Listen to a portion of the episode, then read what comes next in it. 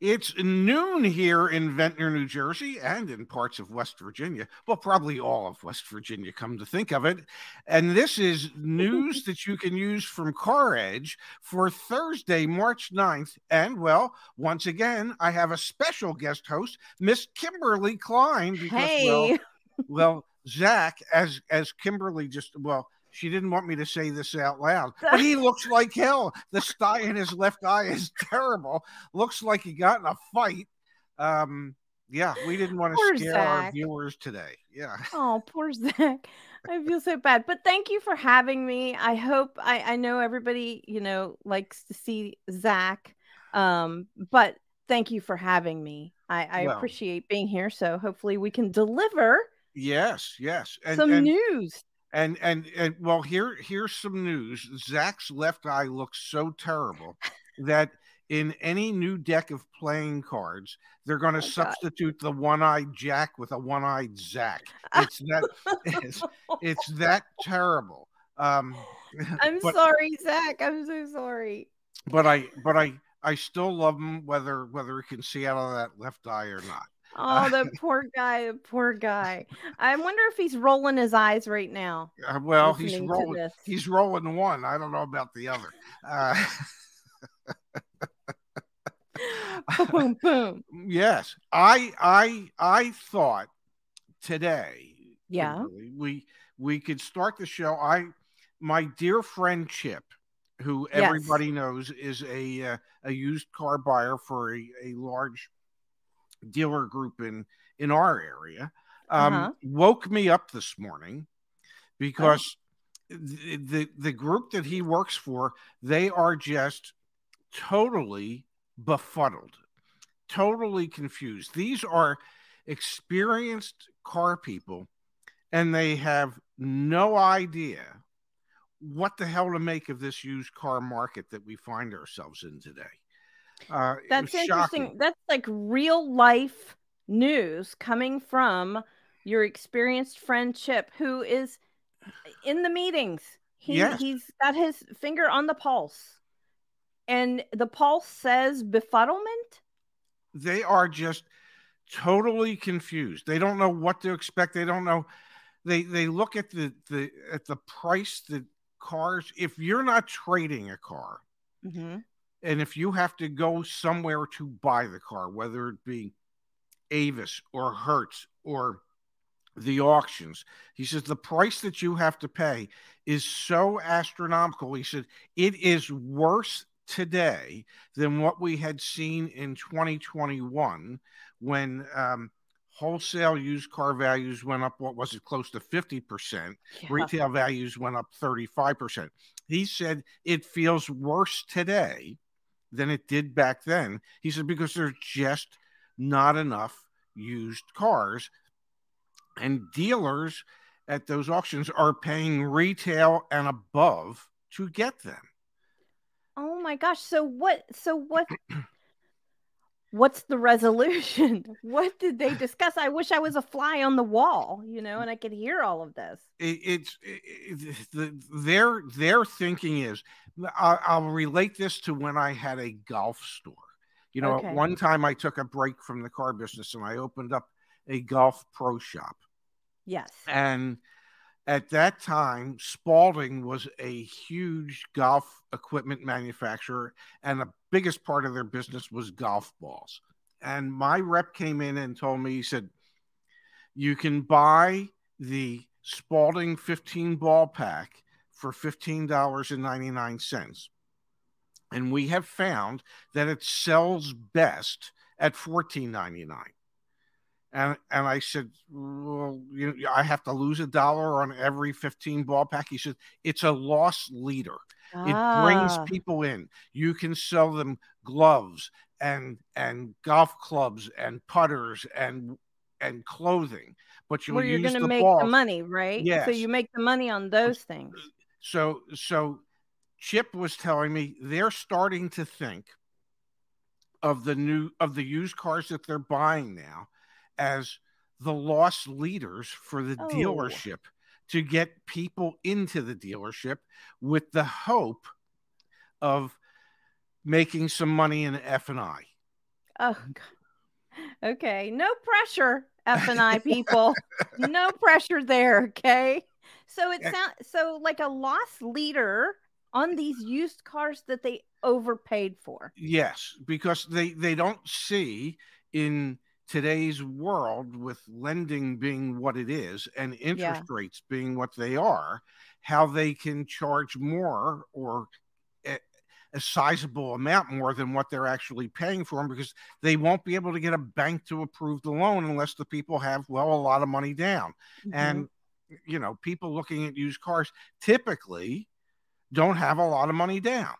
Yeah. So, you know, he said if we make five hundred dollars on the front end or a thousand dollars, or if we don't make any money at all, just to get the people in the dealership and give F and I the opportunity. And you and I know that forever it was the new car department that didn't make money that in many dealerships the new car department wasn't profitable it was the used car department always, always that was the, the cash cow yeah, and, and, by golly, Ray, you know that if we lost money on a used car, we had an angry, angry manager, general sales manager, general man. That's not a good thing. You don't lose money on used vehicles, but here we are today. Yes. And and so they're thinking that they're just going to use the used cars as a loss leader to get people in. They're going to make big money on their new cars because they're still in short supply for the most part. Um, and and the tables have totally turned where new cars are going to be the cash cow, used cars are going to be the lost leader.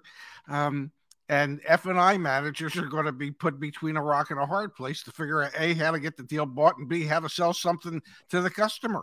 Right. So, okay, Ray. So let's look at that for a second. Let's tear that apart. Um, the lending's tightening, which means shorter terms, and yes. you as the customer have to have more money, more cash to put down to have the equity to drive off of the lot. Yes. Um, but but what that does to the consumer is a the interest rates. Well, I'm sure you've heard. Yes, they're going I'm sure, up. Yeah, we've all heard they're going to go up again. So yeah. Um, how do you choose between your mortgage payment, putting food on the table, and now you've got instead of a uh, you got to stretch the term out to keep your payment so that you can put food on the table, but the banks are going to be tightening, and now the used cars are ridiculously. This looks like a ball of wax. It, uh, or a house of cards, one of the two. a ball of. I think that's better. Yeah. This looks like a house of cards. Yeah, because it, it doesn't it doesn't seem to have a good foundation. Um, if dealers are paying retail for pre-owned cars. Yes. And customers are paying more than retail for new cars. Uh, that that doesn't seem like a very strong foundation on which to build that house. Um, and and at a certain point, it could all come tumbling down. Um, as a matter of fact, I'm going to share my screen for a second. Okay. See if I remember how to do this. Um, entire screen. Click on that. Click on that. Hit this. Um, here's here's something uh, from our dear friends at iSeeCars. So this this ties this all together. 10 new cars priced the highest over MSRP, even as peak pricing eases. So even though we're seeing MSRPs come down slightly, okay, and by slightly, it you know it, it's not a great deal, but it, it's coming down. This will give you an idea. Back in February of 2022, mm-hmm. the average MSRP for a new car was thirty-eight thousand seven hundred and seven dollars but there was a 9.9% markup over MSRP. So the average selling price was 42,551. Okay. Okay. Now that peaked in July when when the average markup was 10.2%. Jeez. I, it's crazy. It but, is. But even last month, even with a slight decline, and we've seen from from July through February that new car prices over MSRP have declined. The industry average is 8.8% over MSRP. The MSRP has gone up in a year. The average MSRP went from 38,707 to 41,637, almost a $3,000 increase in the average MSRP. Mm-hmm. And the markup, the additional dealer markup was 8.8%. The average selling price was 45,296. That Yeah. Yeah. You would think A that wouldn't be sustainable, but B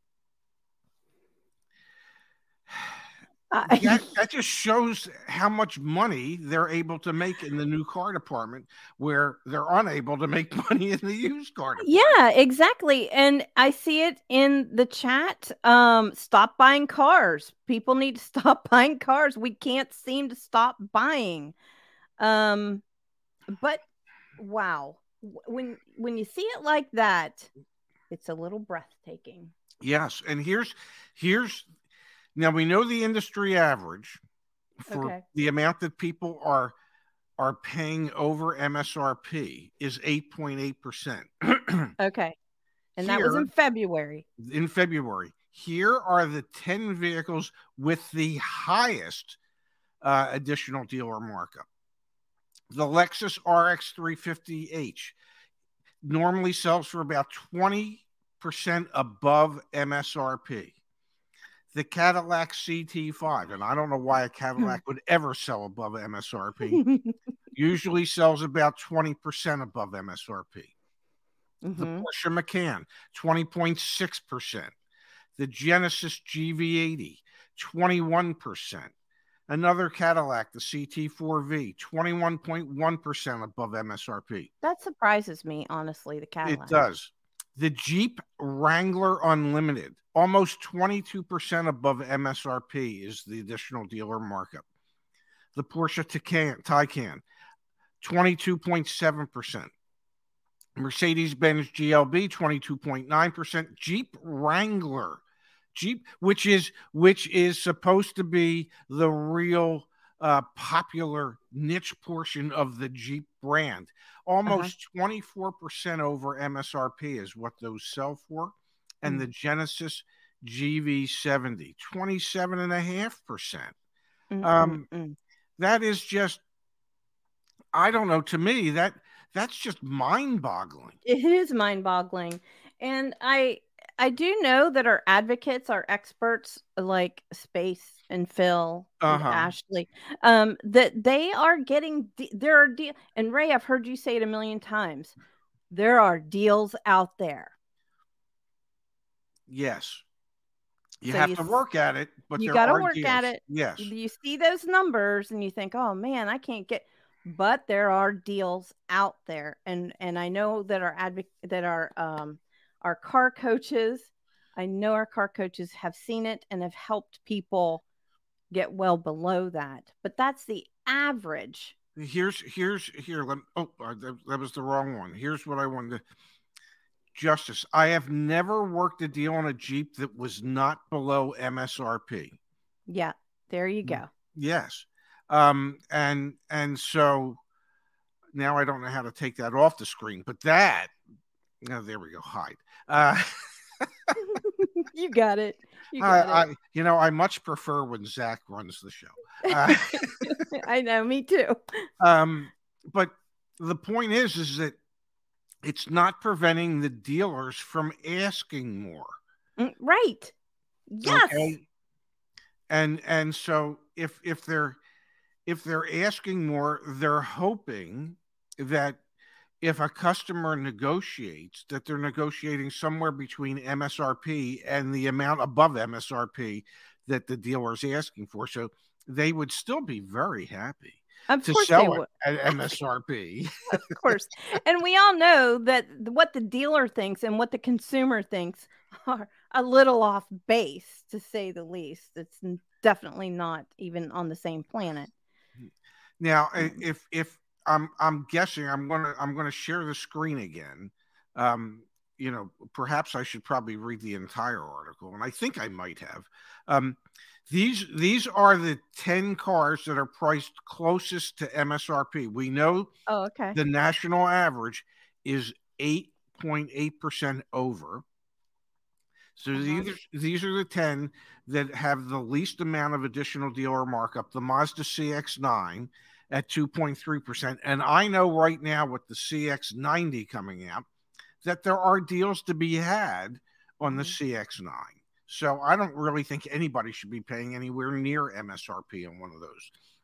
Buick Envision 2.1% above, the Chevy Traverse 2%, the Ford F150 hybrid they say sells at 1.6% above. I'm finding that hard to believe. I would think that number would be higher. Uh, mm-hmm. Uh, the Chevy Malibu at 1.1%, the Sierra 1500 at almost a percent. The Infiniti QX80 is selling at MSRP. Mm-hmm. Um, and I find that hard to believe. I think it would be more, it would be less than that. Mm-hmm. The Cadillac Lyriq is a little below MSRP.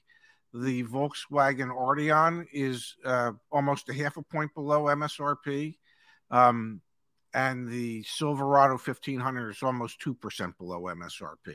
Mm-hmm. Um, and and I think what's missing from there are, are the Ram trucks because we know, um, you know, our with our coaches, we know that you're not paying anywhere near MSRP right. on a, on a Ram truck right now. Um, you know that it's not uncommon to get somewhere between seven and ten percent off. Right. MSR. So I would take some of this information from iSeeCars with a grain of salt, mm-hmm. um, because some of it seems a little out of whack. Yes. Um, but but the point is the dealers are still selling their new cars. The new cars are still at the present time being the cash cow of the dealership. The germ, we are loaded with Ram trucks. They aren't moving. Yeah. That's interesting. Yeah, so I, am pretty sure they would they would discount them in order to move them because there's only one way dealerships know how to move things that don't sell, and that's by keep lowering the price. I I used to work for a vice president at the Penske organization, and his theory was that if the customer hasn't said yes yet, Ray, you haven't lowered the price enough yet. So you just keep lowering the price on new cars. You just keep lowering the price until they say yes.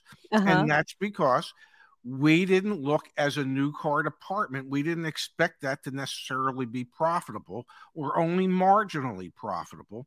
We right. expected at that time to make our money off of used cars. Yes.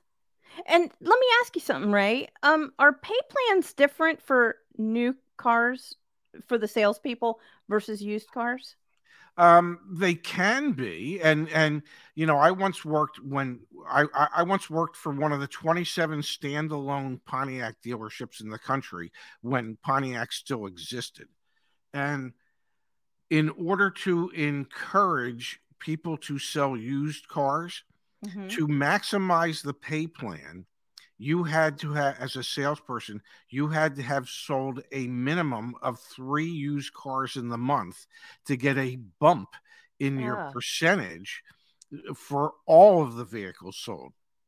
So the percentage might have been 20% if you sold three used cars it might it might have gone up to 25 or 30% if you sold like five or more used cars in the mix it went up to like 35% so it was always to encourage our salespeople to sell the used cars because that's where the money was.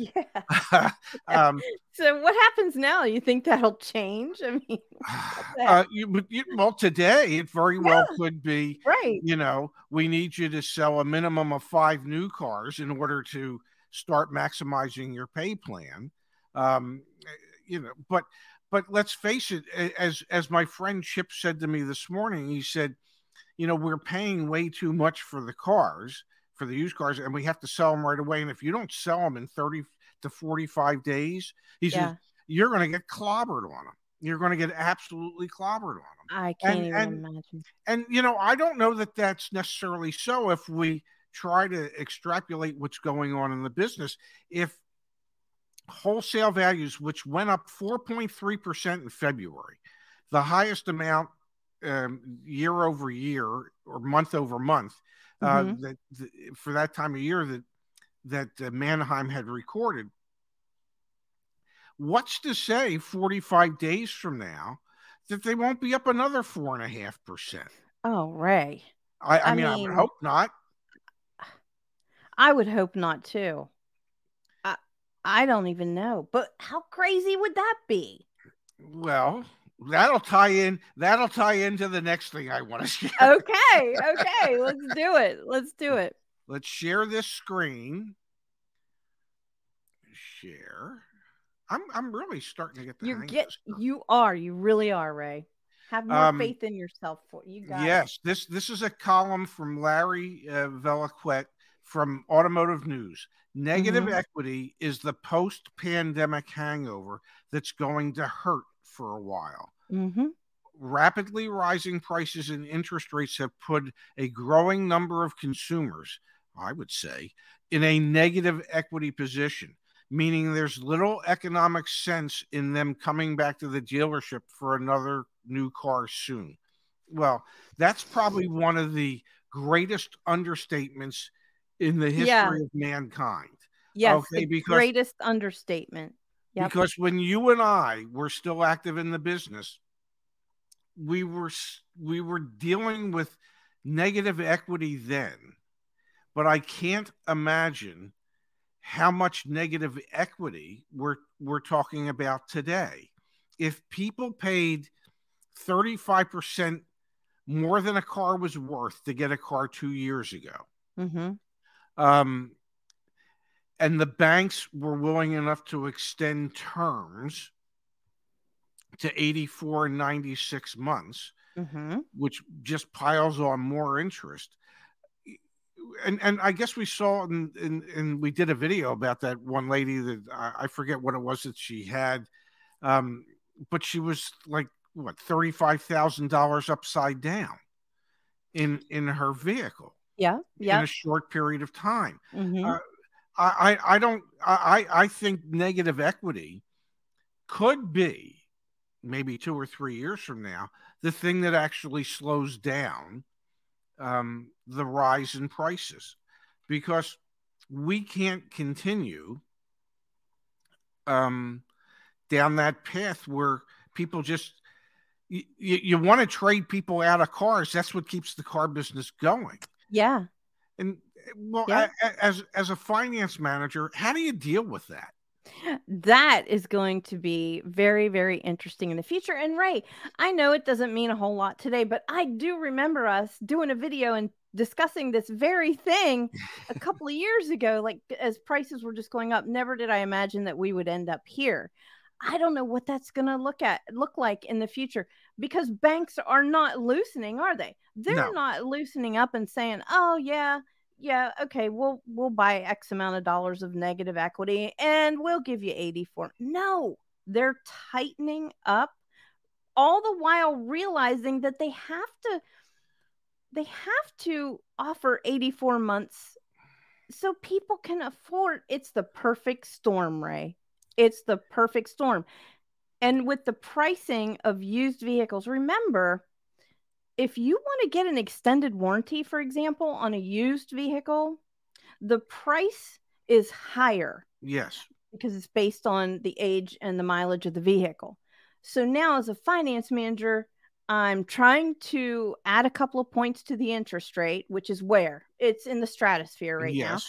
now. I'm trying to mark up my extended warranty by $1,500 minimum on a used vehicle and I'm trying to get all of this bought by the bank. How do you do it? I, I mean, and and and you know who it's going to be even worse for? People who don't have top tier credit.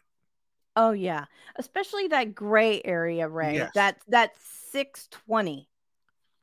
You know that that 600, 620. Where um, where where banks in the past would say, okay, we'll finance 80% of the value of the car, including taxes and tags, or 90%.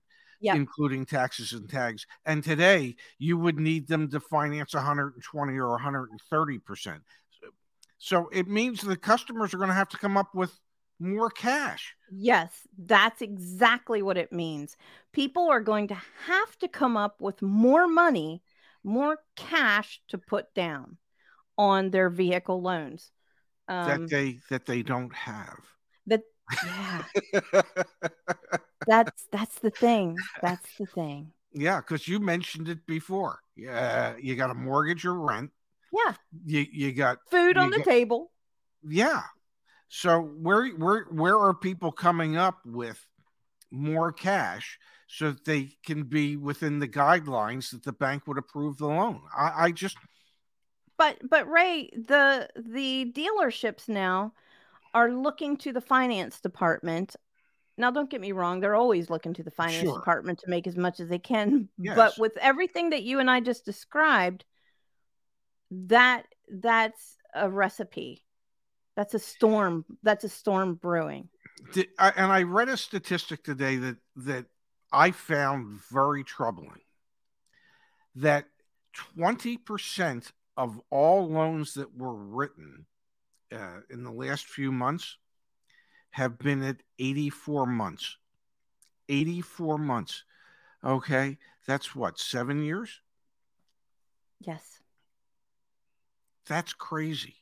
it is So- crazy. So, so twenty percent of all loans that are being written today are for eighty-four months, which means that those people will be the proud possessors of negative equity, oh God. probably somewhere into the sixty-fifth, sixty-six months of payments that they have to wait five and a half years to perhaps have even the slightest amount of equity so that if they were thinking of trading out of it, they have to wait that long. And that's how long they're going to keep people out of the market. I know, I know, and think you know. Typically, back in our day, it's every three years people are trading.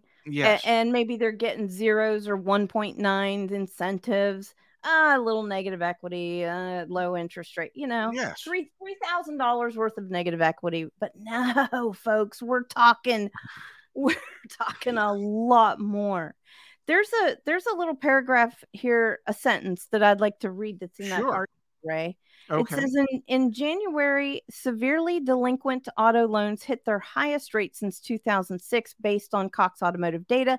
And today, this is what gets me about two out of 13 people are making monthly car payments of $1,000 or more. What? how I, I, I and I know we've talked about this before, Yeah, and we know yeah. the percentage of people that have thousand dollar plus car notes every month keeps going up, Yeah. and and but I don't believe that those are monthly car payments for the vast majority of Americans, for the for the average consumers. Okay. I don't Mhm. think an average consumer, and an average consumer to me would be, I don't know, somebody making between fifty and seventy-five thousand dollars a year. Excuse me. I don't think they can afford to say, okay, we're going to put a thousand dollars a month to the car payment.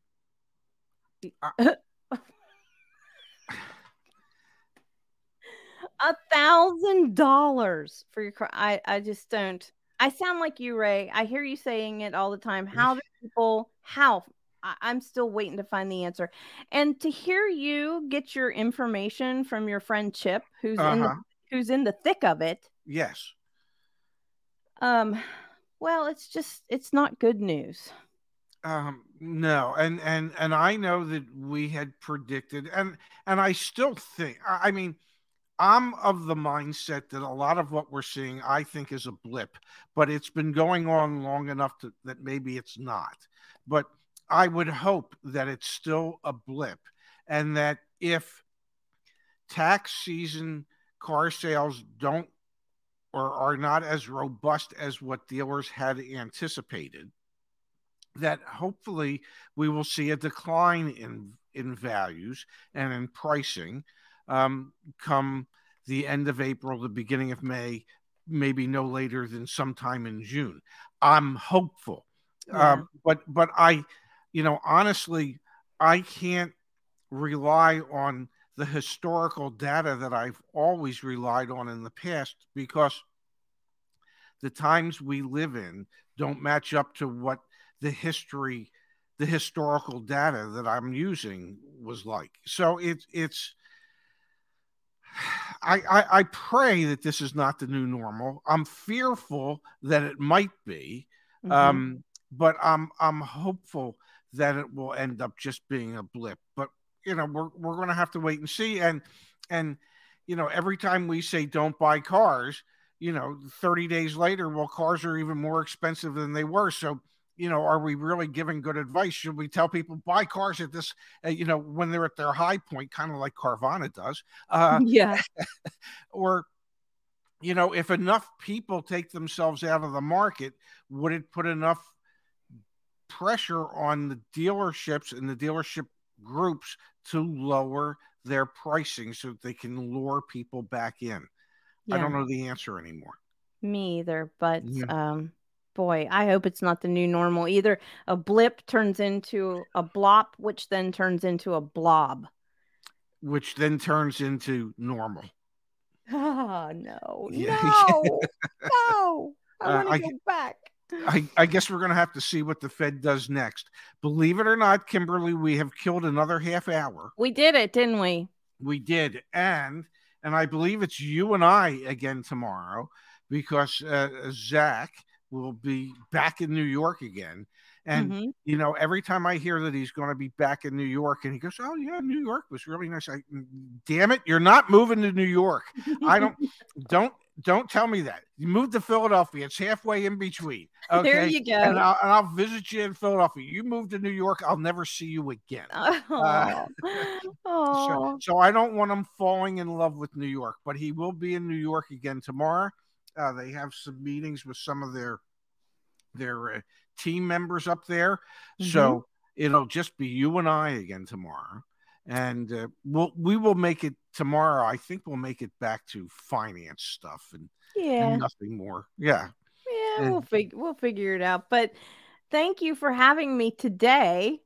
And thanks to everybody for being here today. Yes, absolutely. Absolutely. Thank you for filling in. And uh, Kimberly and I will be back here tomorrow at noon Eastern, nine specific, as I like to say. Yep. With with more news that you can use from CarEdge. Thank you everybody for being here, and we look forward to seeing you back here tomorrow. Bye bye.